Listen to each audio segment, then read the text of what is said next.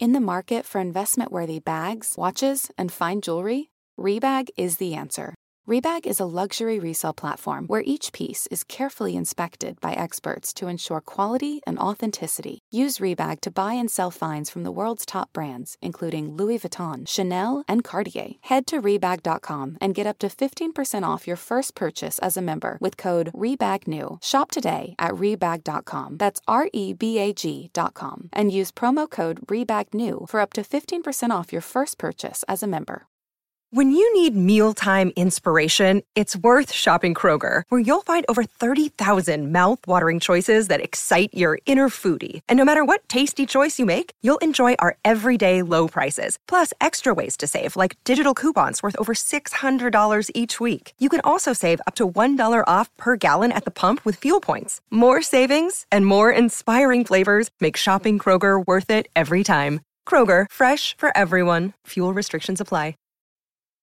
This episode is brought to you by Snapple. Want to know another Snapple fact? The first hot air balloon passengers were a sheep, a duck, and a rooster. Ridiculous. Check out snapple.com to find ridiculously flavored Snapple near you.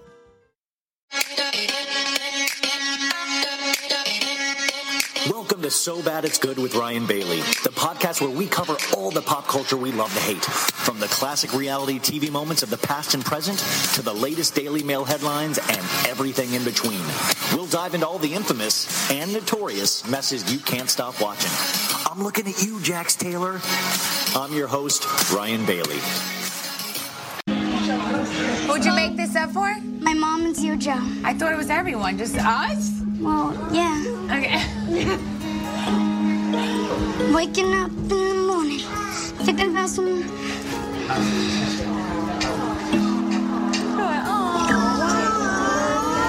What? Why are you crying? You're such a role. Wait, why are you crying? I don't cry.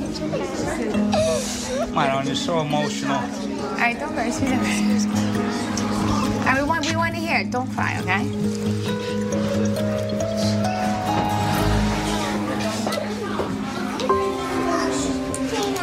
I just want to make sure my dad's not here because then he'll get upset. All right, go. So good. Waking up in the morning, thinking about so many things. I just wish things would get better. I'm trying to get rid of them, but nothing seems to stay the same. Woke up in the morning, doing my hair, makeup, getting my clothes on. Walking into school, thinking of what is going to happen next. Oh, whoa, things are just caught up in my mind. Just cannot get rid of them. I am worrying and worrying. I just cannot get rid of this. I cannot take chances. It is just too much. Waking up in the morning, going into school, worrying and worrying. It is just too much. Yeah, yeah, yeah. Gave birth on the show. I went to prison on the show. I got divorced on the show. I got married on the show. I buried my parents on the show. This is what I've done. And her story is I didn't return a text message. That's her storyline. Welcome to So Bad It's Good with Ryan Bailey. This is your buddy Ryan, and just from those open, we didn't do a mashup today. We did Waking Up in the Morning because that signals it's Real Housewives of New Jersey season, folks. We had the first episode of the new season airing on Tuesday night. What did you guys think? Um, listen, isn't it wild? I, I put that at the beginning, not because I'm cruel, uh, just because I mean that's a very important piece of Jersey history with uh, Gia singing one of the most incredible uh, ballads of all. I mean, I put that up with the Celine Dion song from Titanic, but um, I mean, just really gripping. And you realize how long. Think about how long ago that was. We're still in the exact, maybe worse spot that we were back then on this season. In fact, we open up this season of Jersey with Teresa, Melissa, and Joey in the same place. Now, that second clip is from Teresa's podcast, Namaste Bitches, that I think was released uh, today, Wednesday. And she said that statement. And it's really it it's weird because there doesn't seem to be a lot of forward momentum in one of the key relationships of Jersey. Now, I think the show was still insanely entertaining to watch. I can't wait to hear what you guys think. And I have a great guest today, uh, an amazing guest with an amazing podcast. Her name is Noor from the Reality Is podcast, and uh, we just had the best time. I mean, I think we, I did. Hopefully, she did. Who knows? Now I'm insecure. No, but, but she's amazing, and she's been doing this podcast for the last couple of years. I mean, she does four podcasts a week. Uh, I just thought it was so great to talk to somebody that I have not never talked to, and I just had the best time. And this is, listen, this is these are my favorite types of podcasts where I just get to meet somebody new, and and we both get excited about these shows that we love. We even talk about what we hate about these shows. But, anyways, this goes deep into recapping this first episode, talking about the major themes. And then, of course, we dance around all of Bravo, Potomac, Salt Lake, Beverly Hills. I think this was just the best conversation. And at the very end, we even talk a little Batman. we do. And we talk about a little Vanderpump Rules, which, by the way, folks, tonight, uh, I'm, I'm doing this uh, Wednesday night, and Vanderpump Rules premiered season 10. What did you guys think? Wasn't it good? I think it was a lot better than people expected it to be. Or, I mean, listen, I cannot wait to recap this with you guys. I mean, Peter, I mean, the DJ James Kennedy. Oh my goodness. I mean, and then the Katie Schwartz thing. Did you guys watch Watch What Happens Live afterwards tonight?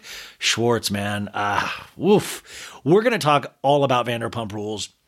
Listen, tonight, Thursday night, 6 p.m. Pacific Standard Time, 9 p.m. Eastern Standard Time, we are doing a digital worldwide event for Moment. Um, and uh, you go to moment.co uh, forward slash SBIG. So bad it's good. SBIG. Get your tickets for a digital event, Vanderpump Rules Season 10 premiere party, where me and at the Talk of Shame, Kiki Monique, are going to be going over all of your favorite moments from the premiere episode. Plus, we have Tom Sandoval, the man with the mustache, and Ariana Madix, the queen of all things. And then we also have a special guest that will be joining us as a little bit of a surprise.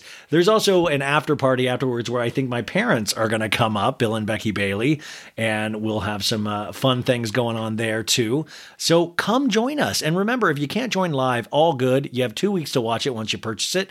The tickets are a really low price and um, I'm just really excited to do it. I, I me and Maritza were uh, sound checking and teching, and it got me really excited because I've been nervous all day about it. And now I'm like, oh, this is I mean, this is just the fun stuff we talk about. And also, there's a chat, so you guys can chat in the chat while the show is going on, ask questions, all that thing.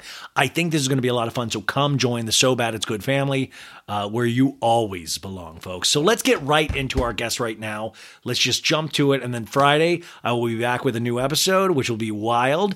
And you guys don't even know the guests that I'm interviewing in the next five days. I mean, it's really, really a good slate of uh, of Bravo uh, I don't. You, you're going to dig it. Anyways, tell your friend to subscribe. Tell your friend to listen. All that stuff. Thank you guys so much for being here. And here is our guest from The Reality Is. Welcome back to an all new episode of So Bad It's Good. Today, I'm so excited actually because I my favorite episodes are the ones where I get to talk to other podcasters. Now, you guys know that I don't listen to other Bravo podcasts because I'm really, really scared of stealing people's ideas or just their thought. I mean, I, I used to really, really love to like listen to everything, but I got to listen to our next guest pod today. And it, it, this is why I just love uh, podcasters that are great. It just it's like you're having a conversation with your friends. It's just that you're choosing to be quiet on that day, and sometimes it's really refreshing to be the quiet one instead of the yappy loudmouth I am. Um, but listen, I have known of this podcast and her for a long time, and I'm so glad that she is finally coming on. And uh, I just can't say enough about what I listened to earlier. They were talking about Potomac, and I was like, oh, this is so great because I don't you guys know I talk about ideas with Potomac, but I don't go through the whole episode. And it was so nice to hear somebody go through Potomac. And I was laughing. I was like, they were making great points. Um, and they do four episodes a week, or she, I mean, we'll go into the release schedule in a sec, but let's just get into this because we're talking about the premiere of Real Housewives of New Jersey, even though it could have been even the last five seasons. It seemed very similar already, just off the bat. But we'll get into that, plus a couple of other Bravo things as well. Uh, Noor from the Reality Is podcast, welcome to the show. Hi, Ryan. Thank you for having me. Um, so you guys, well, so what is the release schedule? Because you, uh, I noticed Arthi, uh, is that uh, if I'm saying that Yes, correctly, yeah. she was on the episode I listened to, and then I was going over your uh podcast, and it seems like she's in there a lot. Yeah. So Arthi used to be a part of the podcast, and then she, uh, I think at some point remembered that she has a whole PhD and a profession, and so she was like, "I can't." you guys realize we're talking about idiots, right? We're fully talking about idiots on a daily basis. she literally had a, an epiphany once when we were covering Salt Lake City. We were laughing about some bullshit, and she was like laughing in the middle. She goes, "I have a PhD. It just occurred to me." So Arthi used to be a, my my co-host, um, but she had to take a step back. So it's just me now, and I do four episodes a week. I do two episodes on um on my usually my Saturday episode and my uh is it Tuesday Tuesday episodes are housewives. Uh primarily and then you do Bravo pop culture too, right? I saw. A pop, and then a yes and then i yeah. do a monday episode with my brother to talk about pop culture and sports and just politics and like everything that's going on in the world um, and then i do once a week uh, with my brother on thursdays to talk about non um non-reality tv shows so scripted television movies that we like we like we talked about everything everywhere all at once we talked about white lotus when it was on uh we talked about house of the dragon when it was on like succession's about to start soon so we talk about that so yeah Do you watch Yellow Jackets? Did you watch Yellow Jackets? no, I don't, season? but I should. Oh my huh? goodness. I am really curious. And also just I know this is off topic, but you said everything everywhere all at once. What was your takeaway from that movie? What um, I you recommend sobbed like a baby. Okay, I sobbed me- like a baby. me too. And I thought it was so beautiful. And then I'm like, it's so funny how we and you can use housewives for this and then kind of extrapolate is that you know we argue about everything now we were talking about this before we even got on uh, the pod and i was like everything everywhere everywhere all at once if you you know it might I was like, I couldn't introduce it to my parents. Like they might be confused just even in the style that it was shot in. But at the same time, how could you argue that this was such a beautiful message? Even the shot of the two rocks were, was so oh, powerful. And then I, I was online, like tweet, somebody tweet, tweeting, going like, well, this is a shit movie. And I'm like, how could you possibly write something off that is so I, I don't know i just thought it moved me so so much and i just think it's funny that we can't even agree on what's good anymore all at once Yeah, I think that there's also this like phenomenon now of like as soon as somebody says that something is really good, somebody on the internet has to be like, "Well, Yes. I thought it was just fine." And you're like, "Okay, great. It's your opinion, I guess." But they are like there is this thing of like always disagreeing with the hype. And sometimes it's like that's fine, but there's like this like passionate disagreeing of the hype, right? Like like people hate Beyonce and I don't understand why, but a lot of times the argument is like, oh, well, she's like overhyped. I'm like, well, you're an idiot if you think that, but like you can just not really be a Beyonce girl and move on with your life. So, like, yeah, I saw that lady's tweet talking about how everything everywhere Yes. all at once was like overhyped. And I was like, just say you hate Asian people. Okay, just say it. Like you don't then- have to well, then people had dug into her tweets where she was complimenting Louis C.K.'s uh, latest movie. Because by the way, Louis C.K. Directed a movie called Fourth of July that came out last year that went really under the, you know, he just marketed it to his fan base, which is a very huge fan base still, you guys. And Louis C.K. wildly pops up on all of these podcasts, comedy podcasts. So he's not gone anywhere. We're not talking No. about cancellation today because it doesn't truly exist. But I do get, I do get. Well, the Beyonce thing is funny too because I'm such a lover of Beyonce. I'm not loving trying to get tickets for this uh, Renaissance, but I once, this is like so petty. I was dating this girl a couple of years ago and we were talking on the phone and we got into a fight about who's a better performer, Rihanna or Beyonce. And I said, I love Rihanna, but there's not even a Mm-mm. contest in terms of performance.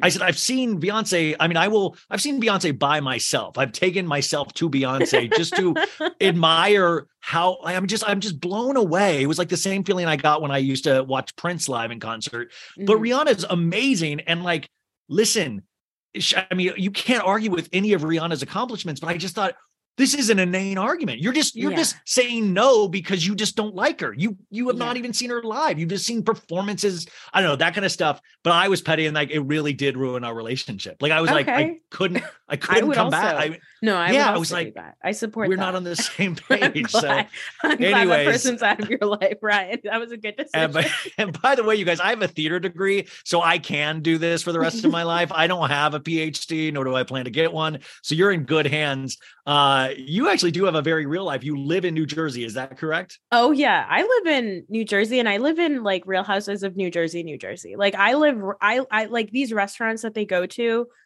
like Rails. They've shot at Rails multiple times. Rails. R- Ryan Rails when- sli- Ryan, okay, first of all, it's called Rails because because it is literally a restaurant right next to the railway station. Okay, right next to train tracks. Ah, it's clever. It's like walking distance from Teresa's old house. And it's some of the best fucking food I've ever had in my life. It is my it's where I go every year for my birthday. My birthday's at the end of August. My girlfriends are always like, Where do you want to go for your birthday? I'm like, guys, why are we even having this conversation? We're going to Rails. I'm gonna eat steak. It's gonna be amazing. So like I live in Jersey and I live in North Jersey and I live in like the area where Have you roller skated at the area they were roller skating? No, because that was? Staten Island, Ryan. Oh, I'm Staten not going Island. to Staten Island to a fucking roller rink, okay? Which, by the way, Danielle, one of the new cast members of Jersey, let, lets us know that she has both. She has a she's a Staten Island girly and she's a Jersey girl. And do you agree with Danielle saying that the Staten Island girls are like, "Yo, don't mess with us," and the Jersey are a little more fabulous? Yeah, I would say definitely. Like there's there is um you know it's funny. It's like people that live in New York City look down at people that live in New Jersey, but people that live in New York City and live in New Jersey collectively look down on Staten Island. And as a result, the Staten Island people have had to have like very thick skin. It's like if everybody's going to say the armpit of America is New Jersey, then Staten Island is like the butthole. Like it's like a cyst on your armpit. Like I don't know what. Isn't no Lindsay Lohan a Staten Island girl? No, she's a Long Island girl, which is Oh, like Long Island. So now we even throw Long Island. I thought it would. Oh my god. no. Now I will say that as like I think Staten Island people are definitely like a little bit more like rough. Like Jersey is a lot of people. Like Jersey does have your Dolores from Paterson energy, but like it is called the Garden State because it is actually a lovely state. And like, you know, like it is it can get a little bit bougier here and like more fun. Um, but Staten Island for sure is like a little gruff. I love Danielle, by the way. I I really I, I was going to say that to you. I mean, we got introduced to like three new women, possibly So- four. It kind of all blended. There was so I mean, they really threw everything at the plate, including taking a step back for Jack, uh, um, for uh, Jackie, Um, Jackie. uh, Jackie. Yeah, uh, Jack. W- w- you know, taking a step back. She's a friend of, I believe, Yeah. and uh it was it was hard to i want these episodes to just have name tags the entire Yes. time like a digital name tag. Don't think you're don't think you're insulting my intelligence on that bravo. Like i want to know these people and their names but like it's hard. So i was like oh i think that's a different dark haired girl than the other dark haired girl nicole. I think i know that because the boobs are a little more pushed up in the dress and the other one's making fun of like so i was like differentiating by really weird body characteristics which i hate for myself. But danielle not only was she really popped i think but the kids popped for me. That little Yes. girl is a i keep saying that to the audience that little girl's a star. Mid, flipping off her family in the first episode I know Queen Olivia Aydin has a little bit of competition because Olivia Aydin is my queen. She's like Jennifer's youngest daughter, who is amazing. She's like always stealing the scenes in their house. But this one, she's giving Olivia competition. You know, I also like about Danielle is I don't know if you know this, Ryan. She was on True Life. I am from Staten Island. stop wait wait let me just say please don't say this has anything to do with the but by the way rest in peace to this gentleman he's like i'll fucking gut you you get this limo here i'll gut you you No, guys you guys know that was- the- That was I, am getting married. oh that wasn't even the true I life know. really I will gut you. the you fact like that we fish. can't have yeah i'll gut you like a fish that guy passed away two years ago rest in peace I know. Rest in peace. we can't find those true life ep- like there's only certain true life episodes that you can find online but true life was a genuinely good documentary series and So really weird weird um wait what she was she was on which true life She was on True Life. I'm from Staten Island. and what was her story was she with was she with her king at this point I don't know. I don't know. But it just cracked me up because I was like, I can't believe that we lived at a time where we were like, let's see what's on MTV. And they were like, how about this episode about people from Staten Island? no, they would get weird because True Life would be like, they would be like normal ones. And then when there, I remember the one like, I'm a shopping addict, and this girl was Yeah. like overrunning her, her parents' Yeah. credit There were some dark but ones. then there was one like do you remember the oh, well no okay now i'm mixing up ones. I'm like do you remember the girl that went to her like sorority house and she ate all of their groceries in one week? And i'm thinking that's actually intervention maybe? I don't yeah, I don't like and she and she would throw up and she would put it throw up in ziploc bags and hide them under her bed. I'm yes now i'm now i'm intervention where the one that huffed paint cleaner and stuff like anyways we're all a different television show altogether.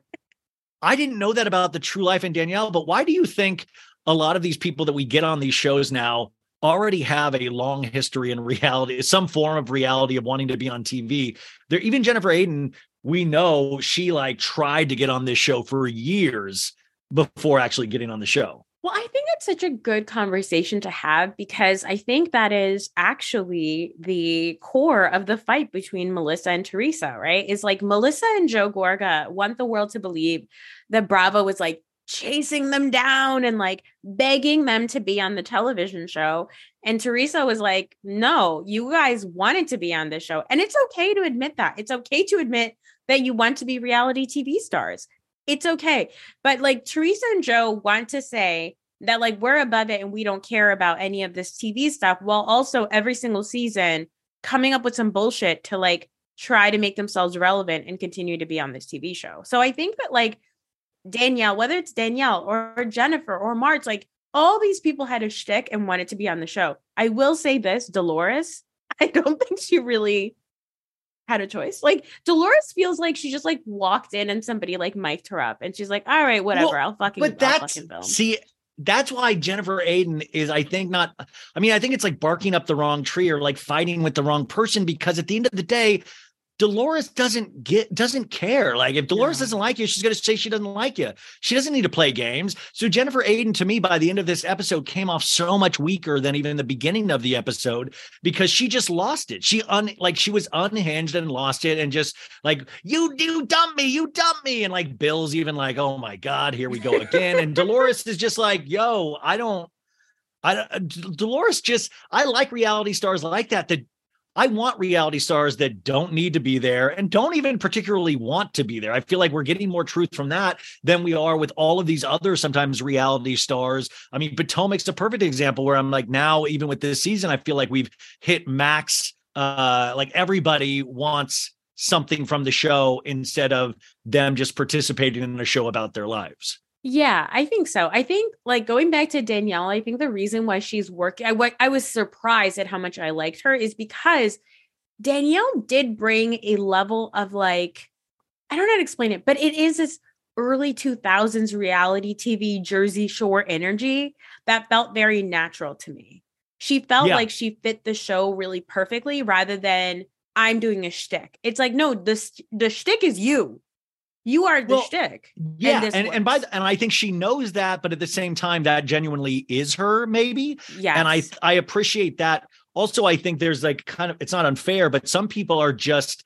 I don't want to say there's a light within, but some people are just entertaining when you put a camera on them. Mm-hmm. And I will sit around, you know, most days just being miserable. And here's somebody that's like, "Hey, what you doing? You, hey, eat hummus, son. You know, come on. If you eat a little hummus with broccoli, that'd be great." And like, there seems like she has some kind of joy of life that, or at least she, from what we've seen minimally, that could change completely. And I'm sure Yeah. she's excited to be on the show. She's also like one step above. Um, I think she's on. I don't want to sound.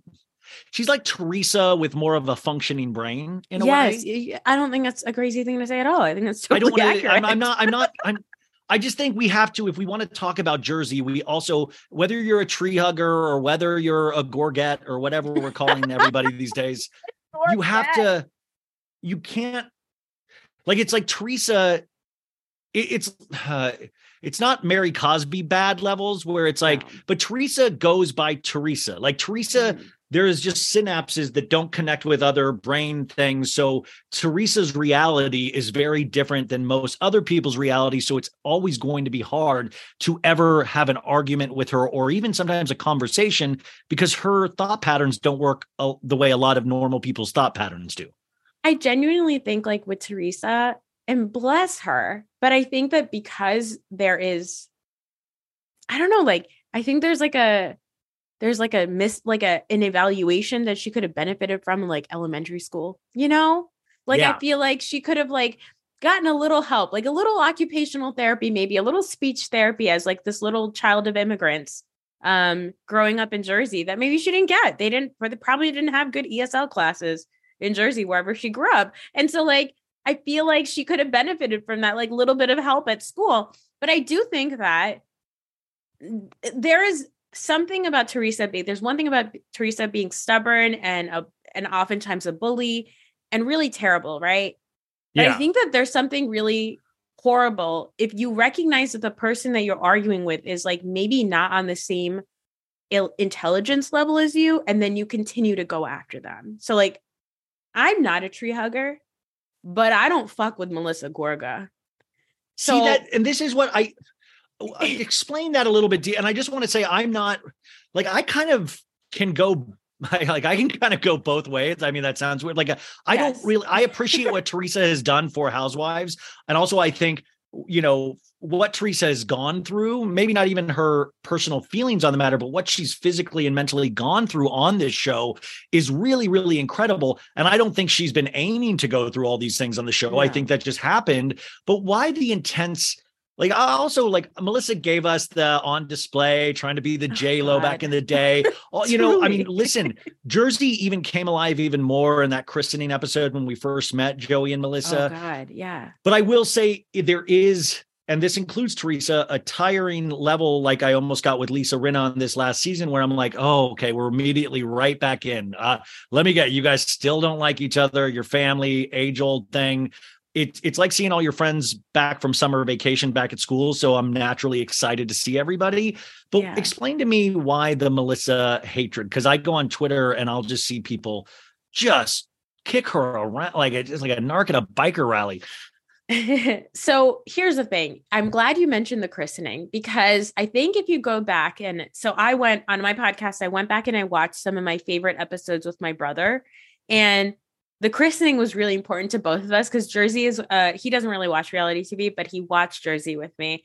And I remember being like in our early 20s and like watching Jersey when it was on. And it was like so exciting because it was like, we go to that bakery, like all that stuff, right?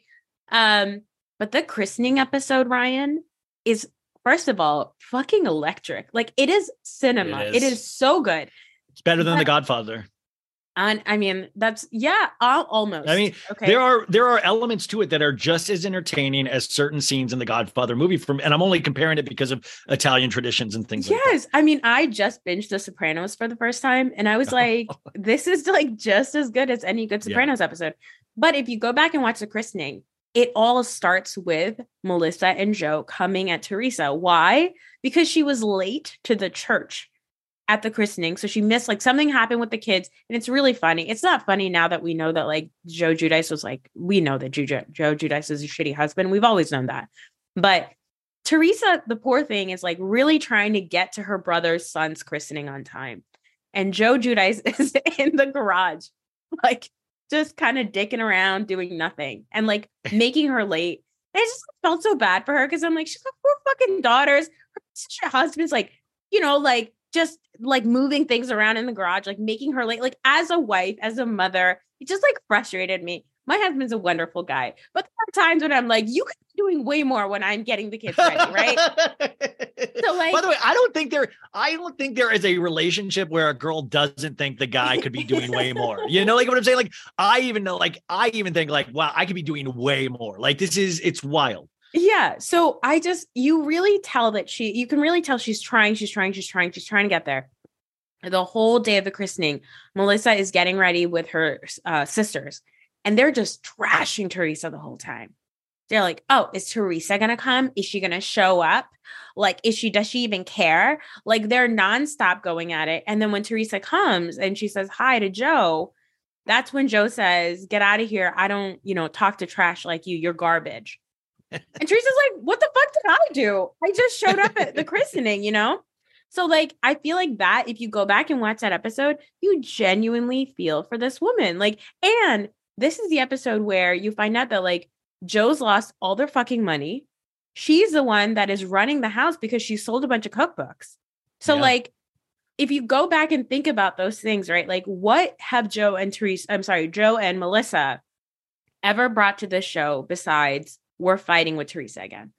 Oh, I'm come on. sure. Joey Gorga, he brought his hair loss struggles. He brought his, I mean, he's a champion for a bald man that like looks good, you know, like he's, and by the way, can we just admit it? that, Like these aren't natural bodies. And I don't mean the women, I Oh, mean the no. men. I mean Oh, the men. no, Like yeah. I'm working, I'm lifting weights. I'm not getting any kind of definition. Like the, like, like literally, I'm like, please tell me, like you live in Jersey. Is your husband like just stacked like that? Where it's like, is something going on in. Jersey with the bread or the, it, they're all just ripped. No, I mean, they're definitely at the gym a lot. My brother actually met, like, he ran into Joe Gorga once at the gym.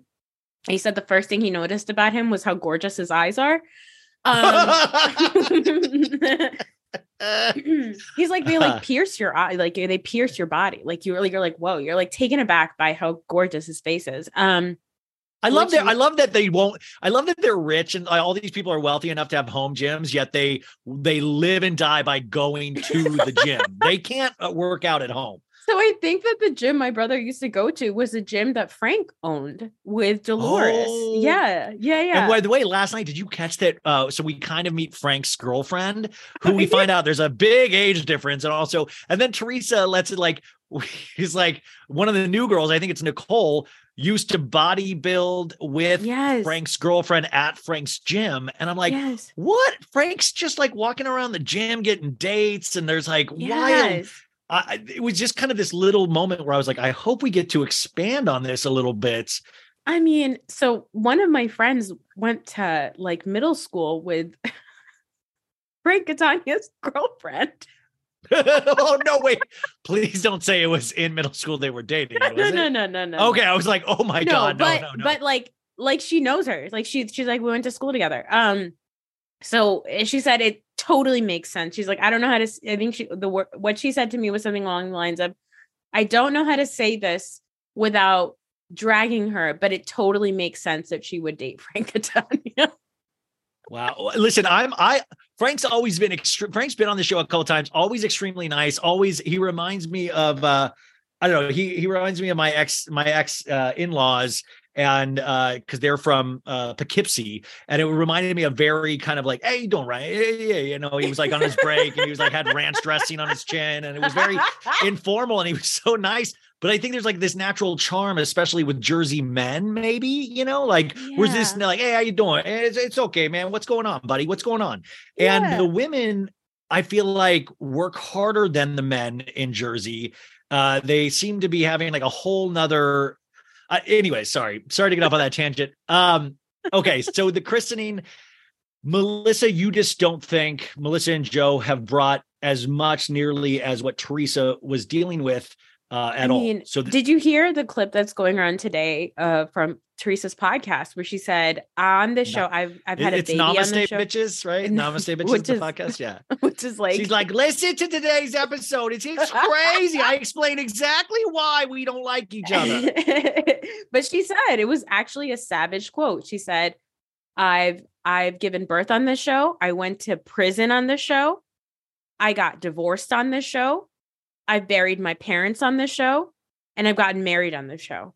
What have Joe and Melissa ever brought to the show? Which is true. I, like I read I, I I read that quote. I I I agree with that in in theory, but at the same time, a lot of those things I don't think she chose to put on the show.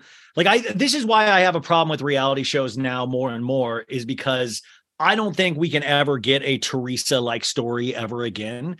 I think these housewives insulate and protect themselves now way more than they ever have.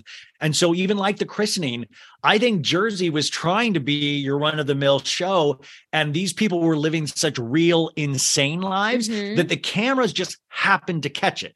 And I was Yeah. thinking about this this thought today of more of like these reality shows, you're going to get so many dud seasons because there's only going to be so many times where a Tom Girardi gets arrested and we have to deal with the fallout of that. And then on top of it, you have to deal with the meta version of it is Erika Jayne trying to bullshit us on top of what Tom Girardi did to all of these people. We're only going to get certain seasons like that a handful of times I think, in the next decade because these ladies try to protect themselves from showing their reality. But like that christening, it was so insane that the cameras couldn't help but catch it. And then it kind of spun off into this really like we did see Teresa go to jail and come out of jail. Yeah, I mean, I agree with you. I but I do think that there is something about people whose lives are more fragile than they think who want to be on TV. Listen, yeah, I love yeah, Real yeah. Housewives of Miami. I love Dr. Nicole, but that husband of hers, excuse me, that man.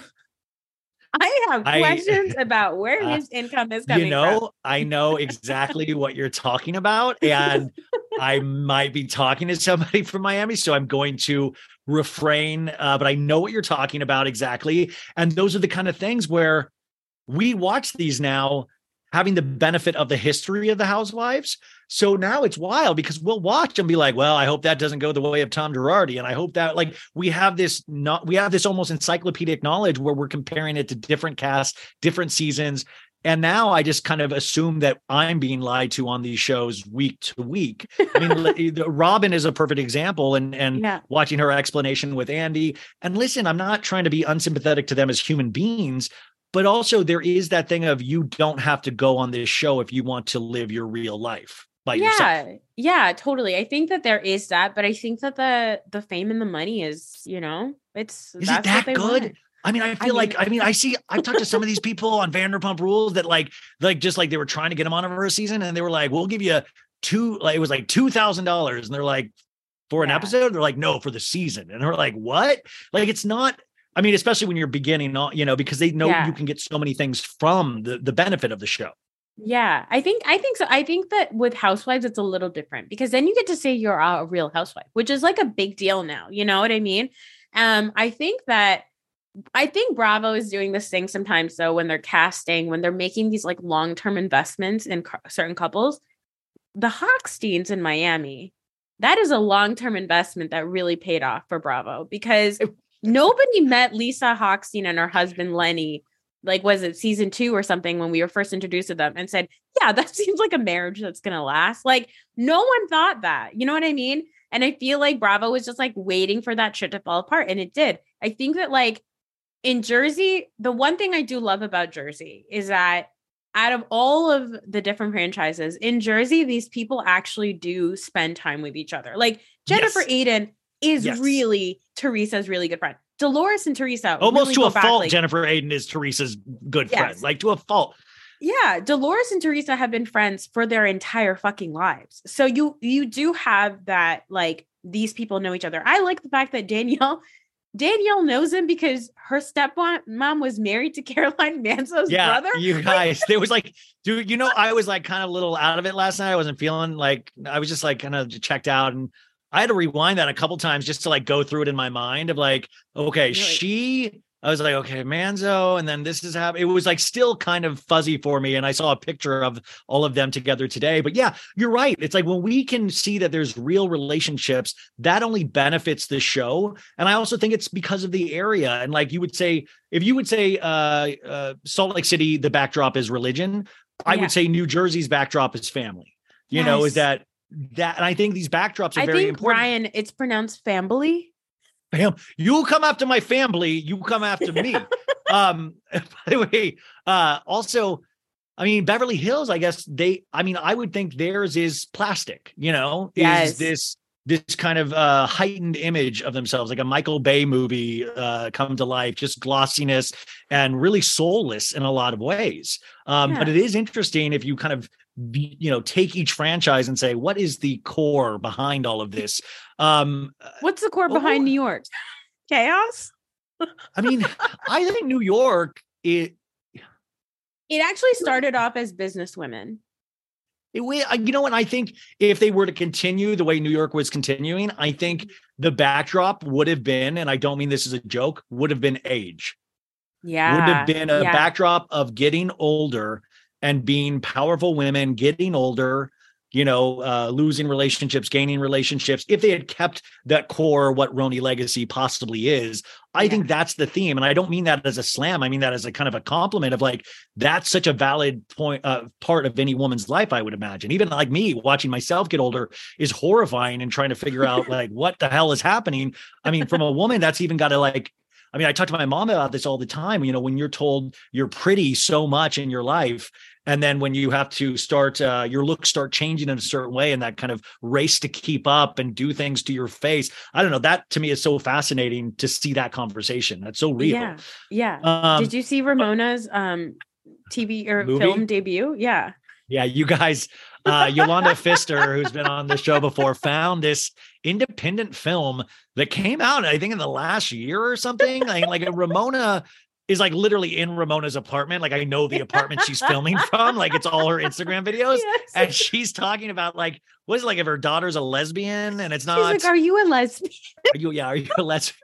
And and Ramona's on the movie poster. It's like it's really wild. Uh, but I'm glad she's getting work. I'm glad. I would love to know Ramona's contract. I would love. That's the reality show I want to see. Is like, how would Ramona be on set? You know, like I want to like, what did she eat at the craft service table? Now you want to talk about age? Okay. Yeah. This lady's almost 70 years old. She is chasing her dream. She is in a feature film. Never ever think that you can age out of anything. There's nothing horrifying about aging because we can all chase our dreams. Yeah, but okay. Oh yeah, I don't think Ramona's dream ever was to be in a movie, maybe Avatar eventually, but I don't think she ever was gonna. I don't think her goal was to be in it. I didn't even know, like, I wouldn't even have thought of like, let's go out to Ramona Singer. Like, I don't even know whose idea that was. Um, but good for her. Like, I'm, I'm, I'm happy to see Ramona in small doses. Uh, and like she does look insanely amazing for her age, if that's a yes. compliment. Yeah. But also she's like she's face tuning lightly. And like the one shot I saw like two weeks ago, she made herself look younger than Avery in the photo. And I was like, Avery looked like like a sister. Um, okay, so Jersey last night, what did you think overall? And were you excited going into it? Or since you talk about this stuff so much, is there a natural like fudge? I don't get any fudge college, mom. I don't get any natural Jersey, break. Mom. Yeah, um, I was like, I um, don't know if I have any downtime anymore enough to like get perspective anymore. I, I think people were really I think people are still like um uh, kind of like beat up with like the Salt Lake City nonsense. We all have like Heather's black eye internally from like dealing with that bullshit. And then also like Potomac was so chaotic this week um that people are kind of like, oh God, Jersey's like such heightened feelings. But I love my Garden State Goblins. Okay. I love them so much. I'm so happy they're back. I actually find it comforting to watch them. Like, it's a yes. show where I don't necessarily have to write a lot of notes because even though they're talking a lot, not a lot gets said. And I oh, appreciate oh, that. Dude, I got to agree with you so much in that, like, I was taking notes last night and it really is a so much easier of a show to take notes on. I mean, there's a lot of behavior also going on. I also immediately we start off at Teresa's 50th birthday thing, a little little dinner at uh, her new mansion, which yes. is kind of an updated version of her last weird mansion. This looks yeah. like kind of weird in its own ways, just updated. And Louis, who knew Louis? Uh, I mean, we're really uh, normalizing him. He's making the food. He's got his son out there on the grill. He's making the pizzas. Uh, we see his family come in, and Teresa, another just jugular shot of like saying, I finally have the family that I've always wanted to have. And I mean, just another shot. I don't know if she knows she's giving those kind of slams, but it's it's an obvious. But I mean, I think that it's it's the truth for her. What she really wishes she had with her brother, she just doesn't. And I think that when later on in the episode when she's talking to Louis about like what it was like growing up with her dad, right? Like I Oh my god, that was so revealing actually. He was like, Yeah, my dad was, you know, angry and he would slam the table and he would throw things. And I was like, bitch, that's you. And then she says it. She's like, That's me. That's how I am. And I don't want to be like that, you know. And then and in the middle of the story, she goes, Yeah, he would like get mad. He would throw bread at us. Yes, that's right. I go, Did he say, I go, he threw bread at you? You know, hey, take your toast. Yeah and we all we all love uh her father and you know his octopus no, eating no, ways and hot sauce. No. no, you know, really, but he was a real person in the sense that, like, yeah, he probably had a hanger issue too, and that got passed down to Teresa. We see it passed down to Joey in a lot of ways. And you know, their DNA did not give them the head start in learning how to emotionally talk about things without a physical um aspect to that. Yeah, I'm glad that Teresa's in therapy. It looks like I don't think she's ever done therapy before. Well, I want a full hour of that. I that should be the show. Dr. Melfi and uh, uh, Tony Soprano. Like that's yes, you know. Yes, exactly, exactly. We need that. That's all we need. And it's possible that she might be a sociopath, much like Tony Soprano, and she might just be fucking around with the, the therapist. But I actually, it's so weird because it's like I don't trust Louis at all. By the way, later on, That's what I was going to ask. I was going to ask your opinion of Louis. Okay, I don't trust him at all. He gives me all kinds of bad feelings. But there's that scene when they're like all doing their like uh Dolores's little like photo shoot calendar, Photo whatever, shoot, the charity yeah. thing. And Louis takes this picture of him doing a yoga pose with a really goofy smile. And it occurred to me that Louis is Louis is George Santos if he got his buccal fat removed, buccal buccal fat removed. Wait, is it And then- buckle or buccal? I, I buccal. I don't know. Is it bucha? I don't know. Wait, is, is that those bugles chips I like to eat? Is that buckle fat? Am I eating buckle fat? Yeah. buccal or buckle fat, but you, you whatever were saying it is. George Santos with the, his buckle or buccal buccal fat, fat, removed. Yeah. and a big tan. And I was like, And supposedly both great liars. both great, li- exactly. And I was like, oh, there it is. That's who he reminds me of. Um, Louis gives me really bad feelings, but Louis's mother is a therapist. Louis's sister is like a life coach. Yeah, Teresa's like, we all like- talk about our feelings. They all talk about their feelings at the table. It's lovely. It's amazing. His And dad, Louis's dad does that. He does grace, and he's like, "Thank you, Jesus, for Teresa." Like, is- like, which is kind Well- of amazing, you know. listen, I've talked to a couple of Louis' uh, uh, victims, Mhm. uh, you know, in, Mhm. and they have uh, really compelling stories. They have a lot of proof, even though they weren't trying to prove anything to me. Um, uh, and I do not doubt those situations happened. I mean, Mm-hmm. I don't know if this is some sort of long con thing. I don't know. I I mean, like we saw him like in a couple, like Teresa. Look, look, Teresa, you're not letting Marge. Yeah, you're not yeah. letting Marge speak. Yeah. Teresa, you're not letting Marge speak. Listen, listen. He's like a Teresa whisperer in a way. I guess my thought is, and what I always ask, like, can people change?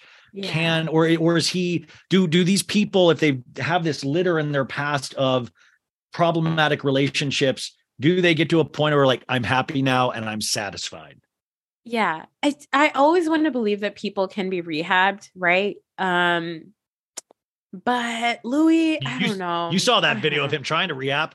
Oh yeah. Remember when he was like, "I would like to come to you and ask you to marry me," and all the like, like just out in the sun, they all look like California raisins out in the sun, and he, like yeah, wa- like, California on the beach, and it wasn't even Teresa. It was like the other, like, I would like to come home. I love you so much, and the guy's like, "Tell her more. Tell her more. Be, be, be softer. Yeah, I love you so much, and I'd like to marry you with your permission." They all look like they're like going to like a Vin Diesel, like, you know, like a Fast and the Furious like uh convention they're all gonna wear white tank tops and say family over and over again.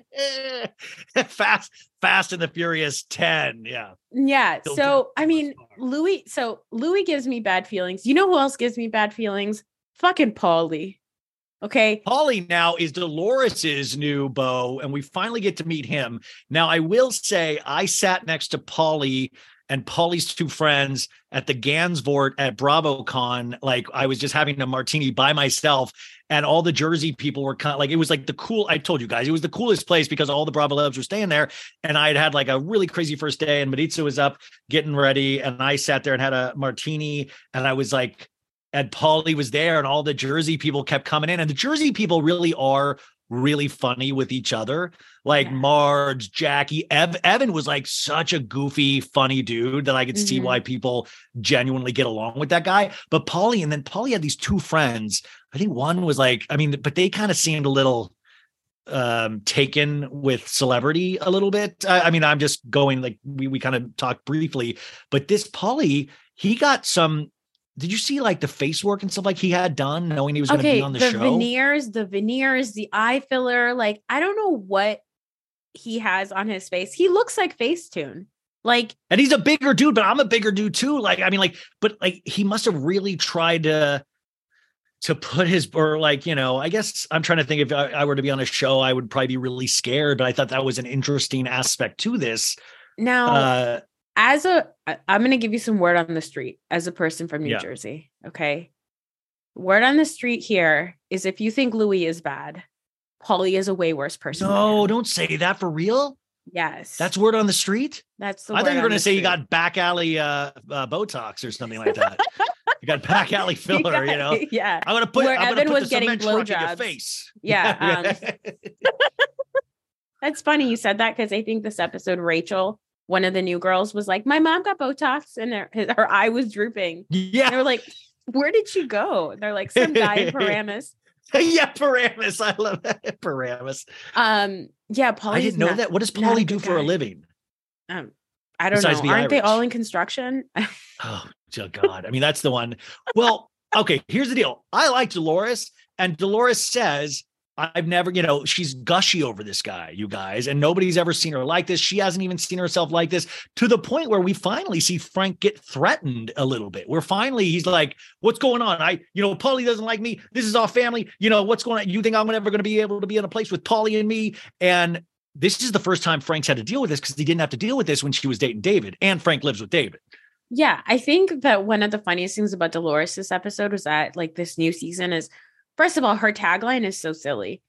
I don't think they did taglines this episode, huh? They I did think they just do like, taglines. Yeah, they're not doing taglines first episode anymore. But her tagline is so ridiculous. It's something like about her pot of gold. I was like, don't think this man your tagline. Like, don't do that, Dolores. But the funniest thing about it is that, like, in her, like, you know, like opening vignette or whatever, it, like she's talking about her new pot of gold. Frank is right behind her. Like, I just also another thing to know about Dolores and Frank is that their their relationship was very much not the way that they're showing it on the show yeah. until they got on the show. Their relationship, like I think Bravo saw Frank Catania and was like, we need this man on the show. Dolores is going to come on the show and then we have a way to get this man on the show. Right. And I think like, like what, so really weird. The girl who waxes me grew up with Dolores and her kids. Um, which is like so. So wait, wait. So while she's waxing you, you guys are talking Jersey. Yeah, she's like told okay. me about Dolores's um, like plastic surgery and stuff. Um, amazing, amazing. Um, but she said that like Dolores and Frank did not talk at all until the show started. Like uh, they were like cordial, but they were not yeah. the way that they're showing it. Where like, oh yeah, like Frank is just you know uh living with David. Like all that stuff like didn't really happen until the show started. Which by the way, do you remember the season where like Frank had this like mysterious injury where his like calves exploded? or yeah, something. well, David didn't David take care of it and rehab? Yeah, like his like thighs that? exploded, and I'm like, that yeah. man got his knees busted in because he owed somebody money. Like, oh I my god, that's, that's, and I was like. Listen, you're from. I I don't. I I could really see him having a gym injury because he's like he owns a gym. He's working at a gym. Like, well, shit. I mean, at the end of this episode, you guys, he has a bowel issue. Like, it's, it's such a bowel issue where they're like, he cannot. He has not been. By the way, he, she goes he's not been able to have a poo in 12 hours, you know? And I'm like, so what, man? Sometimes people will go days. Like, what are you talking 12 hours? Like that, like consider yourself lucky. Like, why are you thinking that's an issue? Like she's like, a colostomy bag is something he might need. Like she's like, very casual saying, about it. 12 hours ain't nothing. Like, I mean, like also if I didn't poo for 12 hours, I'd be like, this is a good day. Like there's yeah, what's going on hours with, in the day. What's going on? I guess we know why their bodies look the way they do because apparently they're having more frequent poops than a normal well, person should. but also, I mean, still, between, I'm still hung up. You guys know on Coach Shah's anal fissure that uh, that Jen Shah had to escape the clutches of the Homeland Security, and then Coach went on national TV. It was like, "That's true. There was something wrong with my anus." And uh, I can't believe I forgot about that. She's like, yeah, I know his ass is bleeding out. By the way, this is what pisses. I want. I, I say that uh, to the listeners all the time. It's like I don't. I need. I need. I don't need receipts. Like, but I want actual doctor's receipts from here on out. I want. I want a receipt that says anal fissure. I want the like. if these things really happen, I want to know because these people now are just proven liars until I see some sort of documentation on any of this. Yes. Um, yes. So uh yeah, Joey and Melissa in terms of there's not tons uh, it's the same thing you guys. It's yeah. the same thing as it's been for like the last four seasons. We're already starting off in this place where uh, you know, they had found out that Melissa wasn't going to be in the wedding. Melissa gave a long text exchange to Teresa. And then months later, Teresa responded inviting uh, Melissa and Joey to her 50th birthday party on an island with her good friends, but it was like two Yeah. months later. Now, did you see the text is released online? Mm, I don't think I did yet today. Why? What, all right. Well, Teresa was like, fuck you, bitch, you're lying. Sent all the texts out. I don't know to whom, but now they're all over the internet. And there was tons of correspondence between them. In from- between the two months. Yes. Okay, because she made it seem like that message was sent and then two months later. No, because Melissa be lying. You know how she is. She sucks. This See, is but- why I will never but- support Melissa Gorga because she always fucking she chooses to tell like half truths, right? Like she'll But but okay, but then the, the the job of the show is to tell the full truth, and that's why I don't like.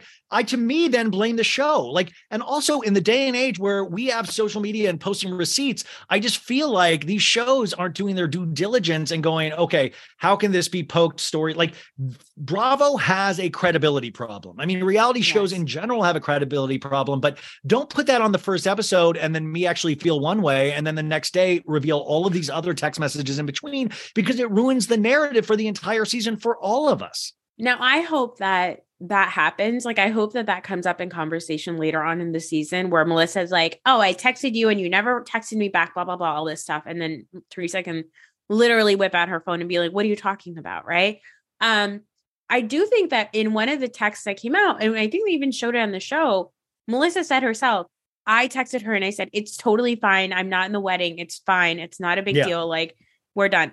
Melissa has already said, I'm fine with me not being in your wedding. The only person who is mad about it is Joe. Like, Joe Gorga is the only person who is upset about she Melissa showed me she showed me what she thinks of our family. She shows me what she thinks of all of us. Like doesn't even say hi to her at the roller skating rink and you know Teresa has that confused like what's going on? Yeah, like I think, you know, say what you will about Gia Judice, but she has her uncle's number. Last season, when she called him a hypocrite and said, like, you're full of shit, don't talk to me that way. Like, she, Teresa has a lot of things, but she's raised pretty good kids. And I mean, I have issues with Gia because she has on social media made really dumb remarks in the past. So it is what it is. But Didn't Gia just get a job uh in like um yes, okay, immigration law. immigration which by the way is no i mean but you think about it like well that's probably her dad you know has an immigration like he's not allowed to be over here any longer so you know there's like a meaning behind that and i was like I- i'm curious what firm she has an immigration job for but I, I don't know, but um, it is hilarious. But you know, much like Meadow Soprano, a child of a crook who ends up wanting to be in law, it makes sense. I mean, it really is fascinating if you look at it from kind of this uh crime. Uh, I don't want to say that. Um, anyway, so Joey and Melissa, the same thing. I also like at the beginning, there's like this uh we see the little the little boys, Gino and you know, and and Gino can squat 280 now and stuff. And yes, um, jacked.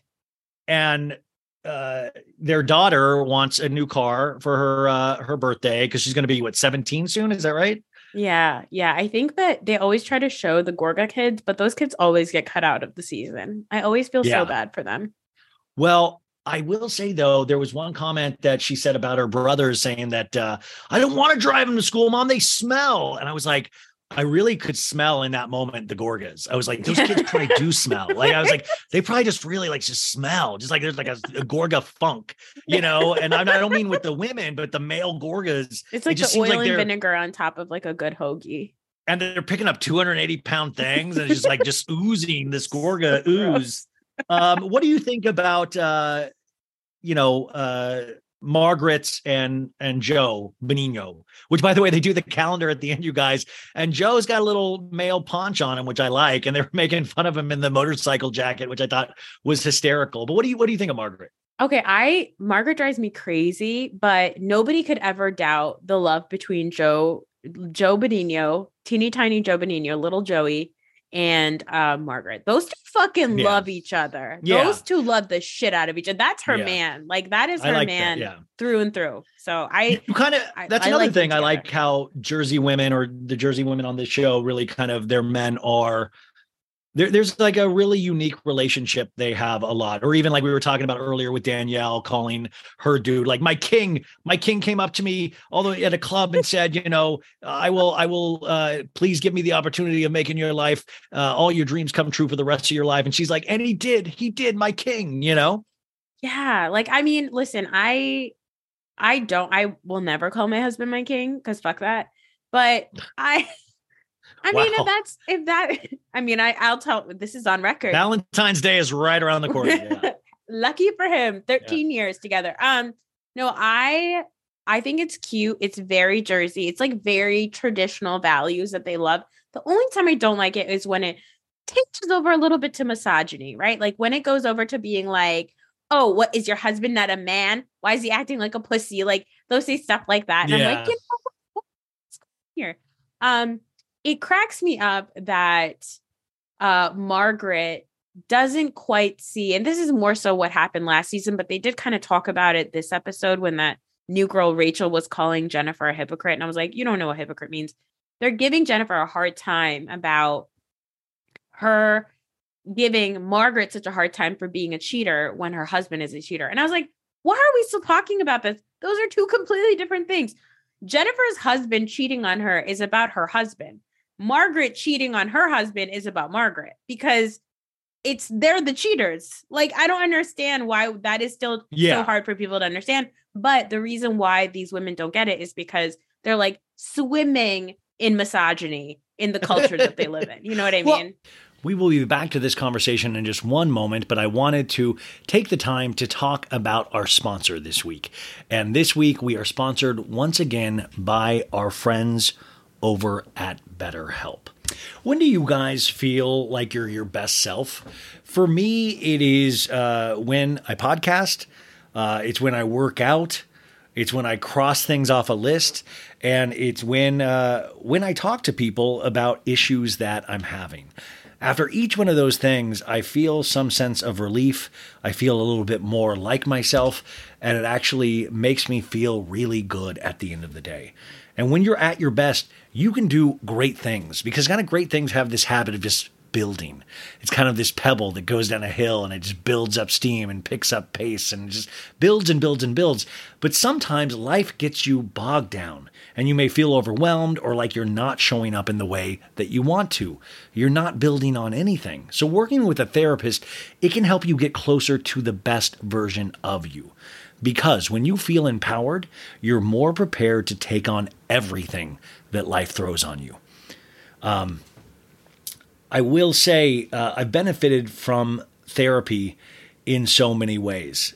It's uh, you guys know from listening if you've listened for a minute uh, where I have a lot of fear. I have a lot of fear in uh, the unknown.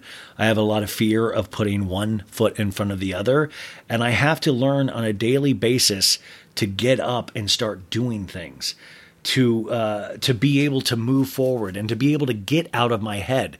Because sometimes the thoughts in my head if they stay in there it doesn't help.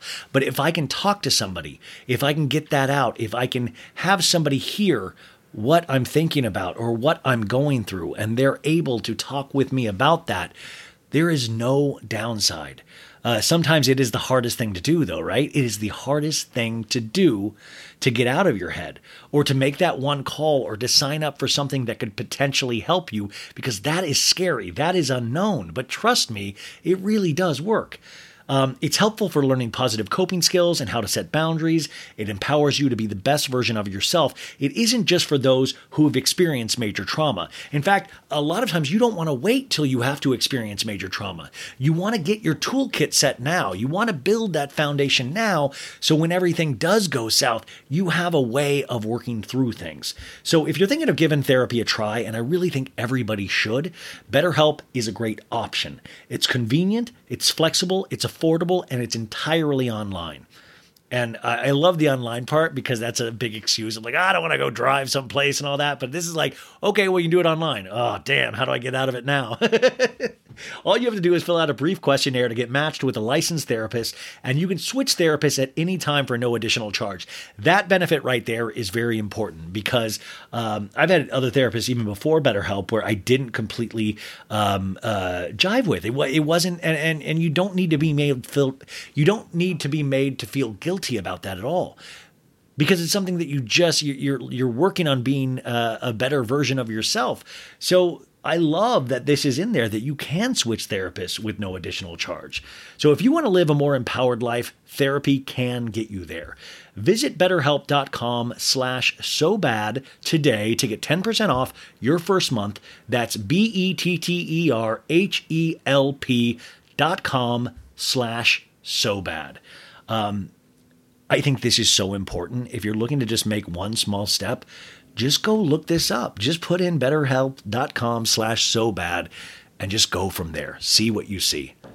Folks, summer is just around the corner, so it's time to say goodbye to those jackets and sweaters and hello to shorts and tees. Now, I wanted to update my wardrobe for the long haul without spending a fortune, and luckily, I found Quince. Now, I have a lineup of timeless pieces I want that will keep me looking fresh year after year. I got a pair of tan shorts, I got a pair of green shorts. I cannot wait to style these for summer, and I gotta tell you, the quality is great because Quince has all the seasonal must haves like 100% European linen shirts from 30 $30 performance polos and versatile flow knit activewear. The best part?